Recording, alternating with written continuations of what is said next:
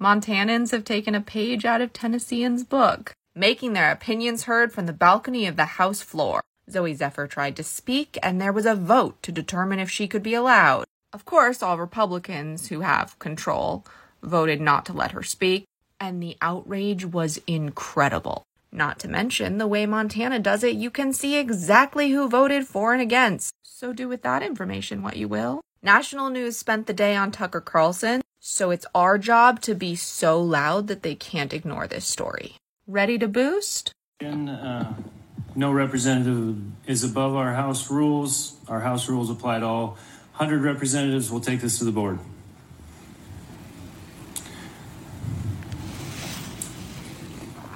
All those in favor of upholding decorum vote yes. Those opposed vote no.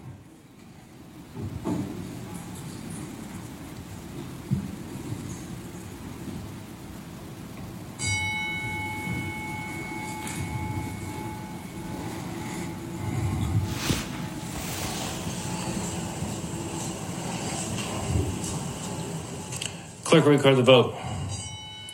Mr. Chair, 63 representatives voted aye, 34 voted no. Ruling the speaker has been upheld.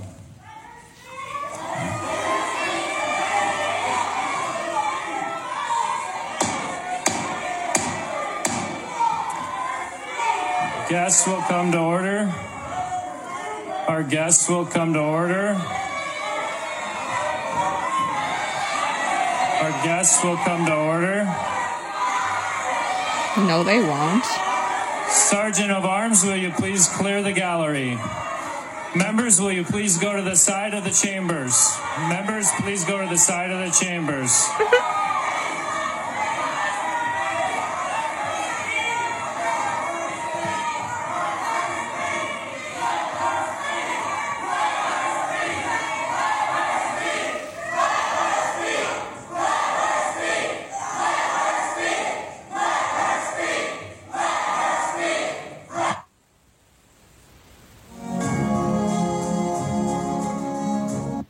We have to be doing this in every single house across the country. When we hold these representatives accountable in their house, they have to listen whether they like it or not.